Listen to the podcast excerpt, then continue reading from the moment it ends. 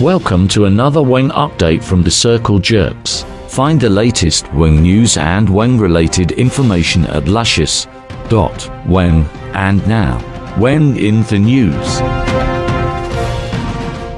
An Odessa man was arrested Monday afternoon after three people accused him of taking out his penis and twirling it in front of them. He's also accused of threatening the husband of one of the complainants.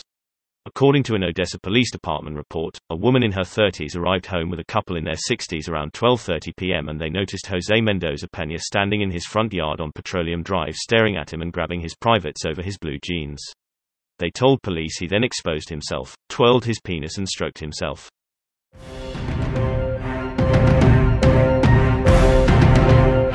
This has been a Wang update from the Circle Jerks. Find the latest Wang news and Wang-related information at luscious.wang. Luscious Wang, cool and creamy.